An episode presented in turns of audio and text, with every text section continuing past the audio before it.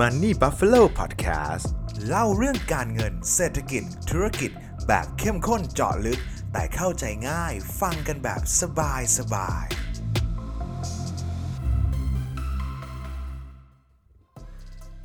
play to earn หรือเล่นแล้วได้เงิน มันคืออะไรทำไมเล่นเกมแล้วถึงได้เงินด้วย มันมีความเสี่ยงอะไรซ่อนอยู่บ้าง วันนี้ผมมีเรื่องมาเล่าให้ฟังนะครับ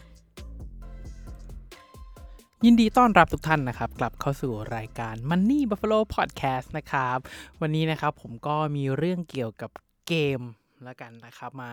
เล่าให้กับทุกๆทท่านฟังนะครับ จริงๆ เรื่องของเกมเนี่ยผมเชื่อว่าพอผมเปิดหัวคำว่าเกมมันเนี่ยครับ หลาย ๆ คนนะครับน่าจะรู้แล้วนะครับว่าวันนี้ผมน่าจะพูดเกี่ยวกับเรื่องของ play to earn หรือว่าบางคนอาจจะเรียกว่าเกมไฟล์นะครับเรื่องก็ง่ายๆ คือเรื่องของโลกของคริปโตเคอเรนซีอีกแล้วนั่นแหละครับ แต่ว่าโลกของ GameFi โลกของ play to earn เนี่ยครับมันจะเป็นการนำ เกมที่เราเล่นเพื่อความสนุกสนานเนี่ยแหละครับ มาบวกกับบล็อกเชนเพื่อทำให้เกิดการซื้อขายภายในเกมได้อย่างถูกต้องตามกฎหมายนะครับ คือถ้าเกิดใครมีโอกาสได้เล่นเกมออนไลน์นะครับ ไม่แน่ใจว่าในนี้มีใครมีสายเกมเมอร์ แต่ผมบอกเลยนะครับว่าผมเนี่ยเป็นเกมเมอร์ตัวยงมากๆนะครับ เล่นเกมตั้งแต่เด็กเลยครับ แล้วก็เป็นคนที่ชื่นชอบเล่นเกมมาก เล่นเกมออนไลน์ เกมแรกก็คือ Ragnarok นะครับตอนประถมเลยนะฮะ แล้วก็เปลี่ยนเกมเล่นไปกลับไปเล่น Rag บ้าง แล้วก็มีเกมอื่น ตามมาเรื่อยๆนะครับคือจริงๆ ผมก็เป็นคนคนหนึ่งที่ตอนเด็กๆนะครับก็เล่นเกมออนไลน์ก็หาเงินได้ตั้งแต่เด็กแล้วนะครับหลักการมันก็คือสมมติว่าผมเล่นเกมไปใช่ไหมฮะแล้วผมก็ได้ไอเทมหนึ่งมาแล้วมันเป็นไอเทมหายากเป็น rare item ประมาณนี้นะครับแล้วมีคนอยากได้ไอเทมชิ้นนี้ สิ่งที่ผมทำก็คือผมก็เอาของในเกมชิ้นนี้ครับให้กับ คนคนที่เขาอยากได้เลย แล้วผมก็รับเงินนอกเกมมา จริงๆปีปีหนึ่งผมหาเงินได้เป็นหมื่นแล้วตอนเด็กอายุประมาณแบบสิบสามสิบสี่นะครับซึ่งถือว่าเยอะมากนะครับ ตอนได้ค่าขนมวันละหกสิบาท เดือนหนึ่งก็พันแปดสองพันแล้วก็ปีหนึ่งประมาณสองหมื่นนะครับค่าขนมผมอะแล้วผมผมหาเงินเพิ่มได้เดือนละหมื่นเนี่ยผมว่าเอ้ยไม่ใช่ครับ ปีละประมาณหมื่นกว่าบาทจากเวลาปกติหลังจากเรียนเสร็จเนี่ยครับก็ถือว่าเป็นอะไรที่ผมก็ค่อนข้างภูมิใจตอนเด็กมากๆนะครับ แต่ว่า ปัญหาของการซื้อขายเกมแบบนี้ครับมันมีปัญหาหลากหลายอย่างมากครับ ไม่ว่าจะเรื่องของการโดนโกงเรื่องของความน่าเชื่อถือในการโอนย้ายสิ่งของกันนะครับ ทีนี้มันก็เลยมีการนำเรื่องของคริปโตเคอเรนซีเรื่องของบล็อกเชนมาผสมกับเกมเข้าไป นะครับ คือโดยหลักการก็คือมันจะเป็นเกมออนไลน์เกมเกมหนึ่งนี่แหละครับ แต่ว่าเวลาที่เราจะเข้าไปเล่นเนี่ยครับ เราต้องพก wallet ที่เอาไว้เก็บคริปโตเคอเรนซีนะครับเข้าไปด้วย เพราะว่าเวลาเราเล่นเกมเสร็จปุ๊บเนี่ย เราจะได้เหรียญที่เป็นสกุลเงินของเกมนั้นๆออกมาด้วย ทุกท่านตามทันกันอยู่ใช่ไหมฮะ คือก็ขึ้นอยู่กับว่าเกมเกมนั้นนะครับเขาถูกสร้างมาเพื่อทำอะไร รูปแบบเกมออนไลน์นะครับมีหลากหลายแบบว่าบางทีก็เป็น mind game เดาใจ เป็นเกมเราจะบางทีเป็นเกมการ์ด เป็นแบบ turn-based เป็นเกมเก็บของออกไปฟาร์ม hunting หาของเอาของมาขายได้เงินในเกมออกมานะครับ แต่สิ่งที่มันสามารถเป็นเกมไฟล์แล้วคนนิยมกันมากเลยครับ ก็คือการที่เราเอาบล็อกเชนไปผูกกับเกมออนไลน์ครับ มันทำให้เหมือนมีตลาดในการซื้อขายแบบเป็นทางการ แล้วมีความน่าเชื่อถือสูงมาก คือเราสามารถโพสต์ขายของ แล้วเราสามารถแลกเป็นเงินในเกม และเอาเงินในเกมนะครับ โอนออกมาแลกเป็นเงินจริง โลกข้างนอกได้เลย มีตลาดรองรับอย่างชัดเจนนะครับ มันจะไม่เหมือนกับเมื่อก่อนที่ผมต้องโอนเงินในเกม โอนเงินเสร็จปุ๊บรับเงินถึงมือนะครับ เดี๋ยวนี้ทุกอย่างจบบนโลกออนไลน์เลยครับ มันก็เลยทำให้กระแสเรื่องของ play to earn เรื่องของกระแสเกมต่างๆนะครับ มามากขึ้นเรื่อยๆ แต่ว่าต้อง อันนี้หัวหัวต้นๆของพอดแคสต์นะครับอาจจะเกริ่นกับทุกท่านไว้ก่อนว่าอันนี้เป็นความคิดเห็นส่วนตัวค่อนข้างเยอะมากนะครับในฐานะของคนคนหนึ่งที่เป็นนักลงทุนด้วย แล้วก็เป็นคนคนหนึ่งที่เล่นเกมหนักด้วยนะครับแล้วก็เป็นคนที่เติมเงินเล่นเกมไปด้วยนะครับ ดังนั้นผมก็จะเข้าใจภาพของการเล่นเกมในมุมมองของคนเล่นเกมบวกนักลงทุนนะครับ ไปด้วยไม่รู้ว่าเป็นข้อดีหรือข้อเสียเลยครับ มันเลยเป็นเหตุผลหนึ่งที่ทำให้ผมนะครับ ไม่ค่อยกล้าที่จะกระโดดเข้าไปเล่นเกมเกมนี้เท่าไหร่ ผมเกริ่นแบบนี้ก่อนนะครับว่าส่วนตัวผมอะผมไม่ได้กระโดดเข้าไปเล่น play to earn แบบนั้นนะครับแต่ผมทำกำไรจาก play to earn ในรูปแบบอื่นเนี่ยผมจะเล่าให้ฟังว่าผมทำแบบไหนนะฮะคือหลักการของเกม play to earn นะครับคือ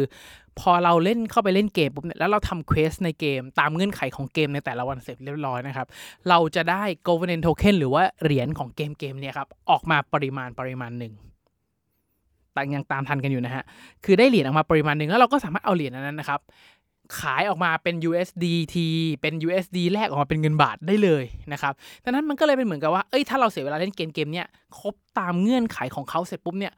เราสามารถได้เงินเป็นฟิกเลยนะครับ ต่อวัน 150 เหรียญนะผมผมพูดเรียก150 ผมเชื่อทุกท่านน่าจะรู้ว่าเกมไหนนะออกมาเป็นเป็นเหรียญได้เลย แล้วเราก็เอาไปขายแลกเงินได้เลยนะครับ ซึ่งโดยปกติไอเทมในเกมหรือของในเกมมันจะมี 2 แบบครับ อันแรกคือเป็น NFT NFT นี่ผมเชื่อทุกท่านน่าจะคุ้นคุ้นชื่อกันอยู่ NFT เนี่ยก็คือมันเป็นไอเทมในเกมที่มีความ unique มากๆ อย่างเช่นสมมติว่าผมไปฟาร์มของมาแล้วผมได้ดาบมาเล่มหนึ่งที่มันฟันแรงมากๆ ไม่เหมือนใครเลยในเซิร์ฟเวอร์นี้เป็นหนึ่งเดียวในเซิร์ฟเวอร์นี้ก็เป็นเหรียญ NFT ผมสามารถเอาไอดาบอันเนี้ยโพสต์ขายขึ้นไปอยู่บน market ได้เลย แล้วผมก็แลกเงินเป็นสกุลเงินในเกมออกมาได้เลยทันที มันเหมือนกับการที่เราเอาบล็อกเชนผูกมันคือการเปิดตลาดรองอะครับ ไอเทมในเกมที่มันเฉพาะด้านพวกนี้จะเรียกเป็น NFT และไอเทมอีกด้านหนึ่งอะครับมันจะเป็น government เอ่อ government token หรือว่าเป็นสกุลเงินในเกมก็ ถ้าตรงข้ามกับ NFT ก็คือ FT ก็คือ fungible token นะครับมันก็จะเป็นไอเทมที่เป็นสกุลเงินทั่วไปปกตินะครับที่มันถูกนำเข้ามา เราสามารถเอาทั้ง NFT ไปขายแลกเป็นสกุลเงินในเกม แล้วเอาสกุลเงินในเกมออกมาขายได้เลยนะครับทีนี้ครับหลักการของการเล่น Pay to Earn นะแน่นอนว่าถ้าเราเข้าไปแบบไม่ลงทุนอะไรเลย เข้าไปตัวเปล่าเล่นฟรีแบบ ถ้าเกิดสายเล่นเกมอะครับมันก็จะเป็นเหมือนกับคนเล่นเกมฟรี ไม่เติมเงินฉันจะไม่เติมเงินเข้าเกม ถามว่าเล่นได้ไหมคำตอบคือเล่นได้ครับ แต่มันจะเสียเวลาแล้วก็ไม่ค่อยผ่านด่าน แล้วก็ได้เหรียญออกมาน้อยกว่าชาวบ้านชาวเมืองเขาครับ โดยหลักการของ Pay to Earn จะเป็นแบบนั้นครับ มันจะต้องให้เราเติมเงินเลยครับ หรือเอาง่ายๆคือ ซื้อสกุลเงินในเกมอะแลกเงินซื้อสกุลเงินในเกมเข้าไป เพื่อไปซื้อไอเทมอะไรบางอย่างทำให้เราสามารถผ่าน quest ผ่านเงื่อนไขในเกมได้ง่ายขึ้นเร็วขึ้นแล้วก็จบตามเงื่อนไขภายในวันได้ เพื่อให้เราได้เหรียญการันตีออกมาชุดหนึ่งนะครับ มันก็เลยจะเป็นการเล่น Pay to Earn มันก็เลยเหมือนกับ เหมือนเราจะต้องเปย์เกมออนไลน์สักนิดนึงเนาะ พอเปย์เสร็จปุ๊บเราได้เงินมาปุ๊บ ถ้าเราไม่เอาเงินไปลงทุนทำทีมต่อ ไม่เอาลงเงินลงไปทำให้ไอเทมเราดีขึ้นมากต่อ เราก็ liquidate โดยการขายเหรียญต่างๆ เหล่านั้นออกมา นะครับ โดย process ของเกมจะเป็นแบบนี้ครับ มันจะเป็นแบบนี้คือ มีผู้เล่นอยากทำทีมใหม่เข้าไป เติมเงินปุ๊บไอไอ supply ของเหรียญที่ออกมานะครับ มันก็จะถูกวนกลับเข้าไปอยู่ในเกมนะครับเหตุเหตุผลหนึ่งที่ผมไม่ลงทุนหรือว่าไม่ได้เข้าไปเล่น Play to Earn แบบจริงจังนะครับ เหตุผลหนึ่งก็เป็นเพราะว่าผมมีความเชื่อว่าเกมนะครับ มันมันจำเป็นจะต้องให้มันเป็นเกมและความสนุกนำเกมที่จะดึงดูดผู้เล่นได้จำนวนมาก มันจะต้องมีความสนุกมีความเพลิดเพลินเล่นแล้ว มีความมันนะฮะ แต่ purpose ของเกม play to earn ณ ปัจจุบันตอนนี้ก่อนนะครับ ไม่นับหลังจากนี้นะครับ คือมีมีบางเกมที่ผมเล็งๆอยู่นะครับ ที่มันน่าสนใจ แต่ว่าตอนนี้ยังไม่มี ที่มันค่อนข้างดึงดูดกลุ่มที่เป็นนักลงทุนที่อยากหาเงินเข้ามามากกว่า คือเป็นคนที่พร้อมจะเติมเงิน เพื่อให้ได้มินิมัมการันตีเป็นรายได้กลับออกมา เราจะเห็นได้ว่าในช่วง เดือน 2 เดือน 3 เดือนนี้ครับ กระแสเรื่องของเกม Pay to Earn เนี่ยดังมากเพราะว่า Return มันสูงจริง ๆ นะครับ ถ้าใครเข้าไปก่อนลงทุนก่อนนะครับ แต่ว่ามันก็มีความเสี่ยงครับ เพราะว่าจุดจบปลายทางของเกมออนไลน์ทุกเกมนะครับ ไม่มีเกมออนไลน์เกมไหนเลยนะครับ ที่มันอยู่ยั้งยืนยงคำฟ้าคำดินแล้วมันยังไม่เจ๊งลงไป แม้กระทั่งเกมแรงล็อกที่ชื่อว่าเป็นเกมที่สุดยอดของเกมครับมันก็มีวันที่ผู้เล่นลดน้อยลง แล้วก็ไม่มีผู้เล่นใหม่เข้าไป เช่นเดียวกันเฉดเช่นเดียวกันเลยครับผมเชื่อว่าเกมออนไลน์เป็นเหมือนกันทุกเกมมันจะต้องมีวันจบนะครับ ไม่ว่าจะบริหารอีโคซิสเต็มดีขนาดไหนนะครับ วันหนึ่งที่มันดึงดูดคนเข้าไปมากๆนะครับ ด้วยจุดประสงค์บางอย่าง อย่างเช่น เกมเกมหนึ่งดึงดูดเข้าไปเพื่อความสนุก แล้วอยู่มาวันหนึ่งมันก็สนุกของมันแล้วแล้วมันเกิดเบื่อคนเราเบื่อได้ถูกไหมฮะมันเกิดเบื่อคนเริ่มเลิกเล่น คนใหม่ไม่เริ่มเพราะว่าตามคนเก่าไม่ทันสมมุตินะครับ ตามคนเก่าไม่ทันมันทำให้มีแต่คนออก ไม่มีคนเข้า เกมมันก็จะเริ่มล้างมากขึ้นเรื่อยๆล้างมากขึ้นเรื่อยๆ ของในเกมก็จะเริ่มไม่เป็นที่ต้องการนะครับ เมื่อก่อนใครเล่นแรงนาล็อกเมื่อก่อนเงิน MM หนึ่งอาจจะพันบาท หลังๆเอ็มละห้าสิบสตางค์มันเป็นแบบนั้นเลยนะครับ เพราะว่าความนิยมของเกมมันลดน้อยลง ผมเชื่อว่าปลายทางของเกม Play to Earn เกือบทุกเกม ใช้คาว่าเกือบไปก่อนแล้วกันนะครับ น่าจะจบที่เดียวกันนะครับ แต่ว่าความพิเศษของ Play to Earn คือมันดึงนักลงทุนนะครับ เข้าไปเยอะ ดังนั้นคนที่เข้าไปเนี่ยไม่ได้เล่นเพื่อความสนุกสักเท่าไหร่ แต่เน้น อยากได้เงินออกมา อยากหารายได้ออกมา อยากได้ผลตอบแทนจากเงินลงทุนที่เราเติมเกมเข้าไปแล้วได้เหรียญกลับออกมา ดังนั้นความเสี่ยงความเสี่ยงหนึ่งที่เราจะต้องดูให้ดีก่อนที่เราจะเลือกเล่น Play to Earn นะครับก็คือ Techonomics นะครับ Techonomics เนี่ยครับจะเป็นตัวบอกเราว่าเกมเกมนี้อนาคตจะเป็นอย่างไรนะครับ Tokenomics ง่ายๆ คือหลักการมันก็จะบอกว่า supply เหรียญมายังไง และ demand ของเหรียญจะเกิดขึ้นเมื่อไหร่นะครับโดยปกติเกมพวกเนี้ยลองคิดถึงภาพว่าเขา โกยคนเข้ามา มันมีคนเข้ามาเล่นเยอะมาก ดังนั้น supply ของเหรียญนะครับมันจะเยอะขึ้นเรื่อยๆ โดยอัตโนมัติอยู่แล้วนะครับ อย่างเช่น สมมติว่าอย่าง x ีเนี่ยเป็นเกมที่ดังมากนะครับ มันก็จะมีเข้าไปเนี่ยมันการันตีอยู่แล้ววันละ 150 SLP ถูกไหมครับ ทีเนี้ยปัญหาก็คือไอ้ฝั่งที่มันถูกขุดออกมาจากเหรียญนะมันคือขุดฟรีออกมาจากเกมนะครับแล้วแล้วบางคนก็ลิควิดเดตเหรียญเลยบางคนก็หมุนกลับเข้าไปทำทีมต่อให้ทีมเก่งเก่งขึ้นหาของได้เยอะขึ้นนะครับทีนี้เราก็ต้องไปดูว่าไอ้ฝั่งดีมานของเหรียญเนี่ยครับมันมาจากไหนได้บ้าง ผมอาจจะไม่ได้ลงลึกว่า x ีเนี่ยดีมาของเหรียญมาจากไหนนะครับ แต่ว่าโดยโดยทั่วไปแล้วเนี่ยมันจะต้องมาจากผู้เล่นใหม่ ผู้เล่นที่ต้องการทำทีมเพิ่ม ผู้เล่นที่ต้องการลงทุนเพิ่ม ผู้เล่นหน้าใหม่ที่ต้องการหารายได้เพิ่มก็จะเข้ามาในเกมเกมนี้นะครับทุกคนก็จะเห็นว่าถ้าวันใดวันหนึ่งนะครับการลงทุนที่เขาจะต้องลงทุนสักก้อนหนึ่งก่อนในตอนแรก เพื่อให้เขามีทีมเล่นได้เนี่ยแล้วมันเกิดไม่มีนักไม่มีผู้เล่นรายใหม่เข้ามาเลย สิ่งที่เกิดขึ้นก็คือ ความนิยมของเกมมันก็จะลดลงไปเรื่อยๆ เรื่อยๆ แล้วก็เรื่อยๆ นะครับ มันก็เลยเป็นเหตุผลหนึ่งว่าทำไมเหรียญ SLP ตอนนี้ถ้าทุกท่านลองไปเซิร์ชใน Binance ก็ได้ใน TradingView หรือว่าในในที่ทุกท่านดูราคากันครับ ราคา SLP ถึงลดลงเรื่อยเพราะเหตุผลหนึ่งคือมันเป็นเรื่องของ supply ล้นนะครับ ปัจจุบันตอนนี้แต่ว่าผมได้ยินข่าวมาว่าเขากำลังจะพัฒนาเรื่องของอัตราการ burn ให้เหรียญมันหมดเร็วขึ้นอะไรพวกนี้ครับ เราต้องคอยจับตาดูไปเรื่อยๆว่า developer ที่ทำเกมขึ้นมาครับ เขาจะดูแล tokenomics อย่างไร เหรียญที่ถูกเสกขึ้นมาจะถูกใช้อย่างไร ถ้าเหรียญมีปริมาณมากขึ้นเรื่อยๆ มันก็จะกลายเป็นขยะสักวันหนึ่งนะครับที่มันไม่มีใครต้องการ ดังนั้นเนี่ยครับ ก่อนที่จะเล่น Pay to Earn เนี่ย ผมว่าทุกท่านจะต้องศึกษาเรื่องของเทคโนมิกให้ดีก่อนว่าเหรียญเนี่ยครับมีมูลค่าได้อย่างไร ของทุกอย่างมีมูลค่าเมื่อมีคนให้ค่านะครับ แต่ถ้าเกิดถึงวันหนึ่งมันเกิดไม่มีค่าขึ้นมา มันก็คือฝาเบียร์ที่อยู่หลังตู้เย็นของเราได้เลยนะครับ ส่วนตัวผม ที่ผมเล่าให้เกิดนะครับผมไม่ได้เล่น Pay to Earn เพราะว่าผมไม่เห็นภาพแบบนี้แหละครับ แต่ว่ามีเพื่อนผมหลายคนลงนะครับ แล้วผมก็มีโอกาสได้คุย แล้วก็ผมว่าเออมันก็สามารถทำกำไรได้อย่างหนึ่งที่ เราอาจจะสามารถทำได้นะครับ แล้วลองพูดคุยกับเพื่อนแล้วก็ทำกันหลายคน แล้วก็ได้ผลตอบแทนที่ค่อนข้างโอเคเลยครับ นั่นก็คือการทำ hedging คือใน Binance เนี่ยมันอาจจะไม่ได้มีให้เรา hedging ให้เราใช้ future หรือว่าแทงจรวดขาลงได้เยอะมากแล้วนะครับ แต่ว่า จริง ๆ แล้วเราสามารถไปใช้ exchange ที่อื่น อย่างเช่น FTX นะครับ มันมี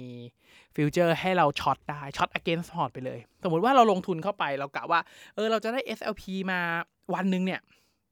วันละ 150 แล้วก็ short SLP 150 ไปเลยครับ เป็นการล็อกราคา ทุกท่านลองไป search เรื่องของการทำ hedging แล้วก็ short against port ทำคำนี้นะครับช็อต against port ว่าทำอย่างไร คือเหรียญบางเหรียญเนี่ยถูกสร้างเพื่อให้เป็นขาลงตลอดก็เยอะนะครับ ในโลกของคริปโตเคอเรนซีเพราะว่าอย่างที่ผมบอกว่าเหรียญในโลกของคริปโตเนี่ยส่วนใหญ่มันเสกขึ้นมาจากอากาศนะครับ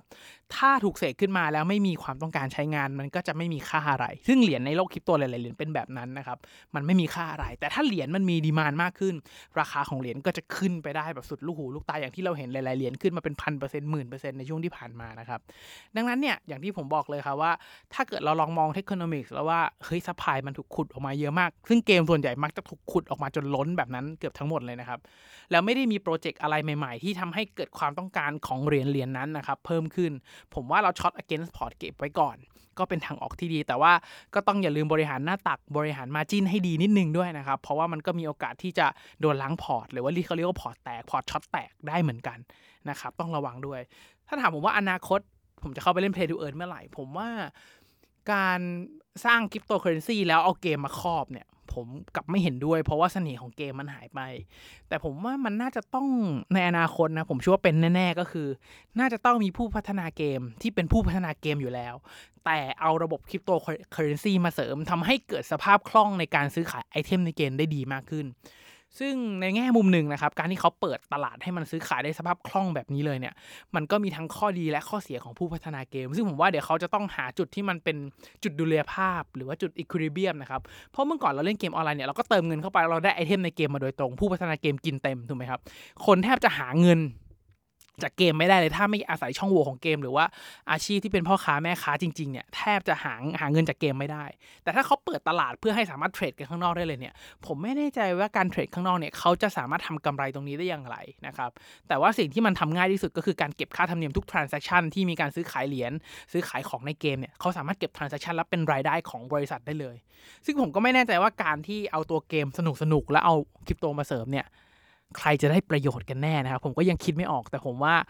คนเล่นเกมแบบผมน่ะน่าจะได้ประโยชน์แน่ๆซึ่งถ้ามีเกมที่ผมเล่นแล้วสนุก เล่นแล้ว ได้เงินจากมันด้วย แทนที่จะเติมเงินอัดเข้าไปอย่างเดียวนะครับ แล้วมันมีปันผลกลับมาให้ด้วย ผมว่าก็เป็นเกมเกมหนึ่งที่น่าสนใจเหมือนกัน แต่ว่าผมว่าแก่นของการเล่นเกมอะครับมันมาเพื่อความสนุกอยู่แล้ว ถ้าเราเล่นเกมเพื่อการหาเงิน มันจะเหมือนกับการที่เราทำงาน ซ้ำไปซ้ำมาเดิมๆเป็นรูทีนมากกว่าสิ่งที่เรียกว่าเกมนะครับดังนั้นถ้าเกมมันสนุกแล้วดึงดูดผู้เล่นได้เรื่อยๆ และมีระบบรองด้วยผมว่าน่าจะไปได้ไกลมากๆเลยครับ ไม่รู้ว่าทุกท่านเห็นด้วย หรือไม่เห็นด้วยกับผมนะครับ อันนี้เป็นมุมมองของผมเกี่ยวกับเรื่องของ play to earn นะครับผมส่วนตัวไม่ได้เล่น แต่ผมมีช็อตอยู่บางเหรียญแล้วก็มีการเติมสภาพคล่องมีเหรียญดีดก็มีขาดทุนบ้างนะครับ ก็เป็นวิธีการลงทุนรูปแบบหนึ่งนะครับที่ผมอยากแชร์กับทุกท่านฟัง ก็ไม่แน่ใจว่าเห็นด้วยหรือไม่เห็นด้วยแล้วนะครับ แต่ว่าถ้าเกิดทุกท่านมองว่าพอดแคสต์นี้เป็นประโยชน์นะครับอยากจะรบกวนทุกท่านจริงๆครับให้กดไลค์กดแชร์กด subscribe นะครับในทุกๆช่องทางที่ทุกท่านรับฟังเลยนะครับเพื่อเป็นกำลังใจให้กับตัวผม เป็นกำลังใจให้กับทีมงานมันนี่บัฟฟาโลนะครับเพื่อตั้งใจผลิตชิ้นงานดีๆต่อไปนั่นเองนะครับยังไงก็ขอให้ทุกท่านโชคดีกับการลงทุนนะครับ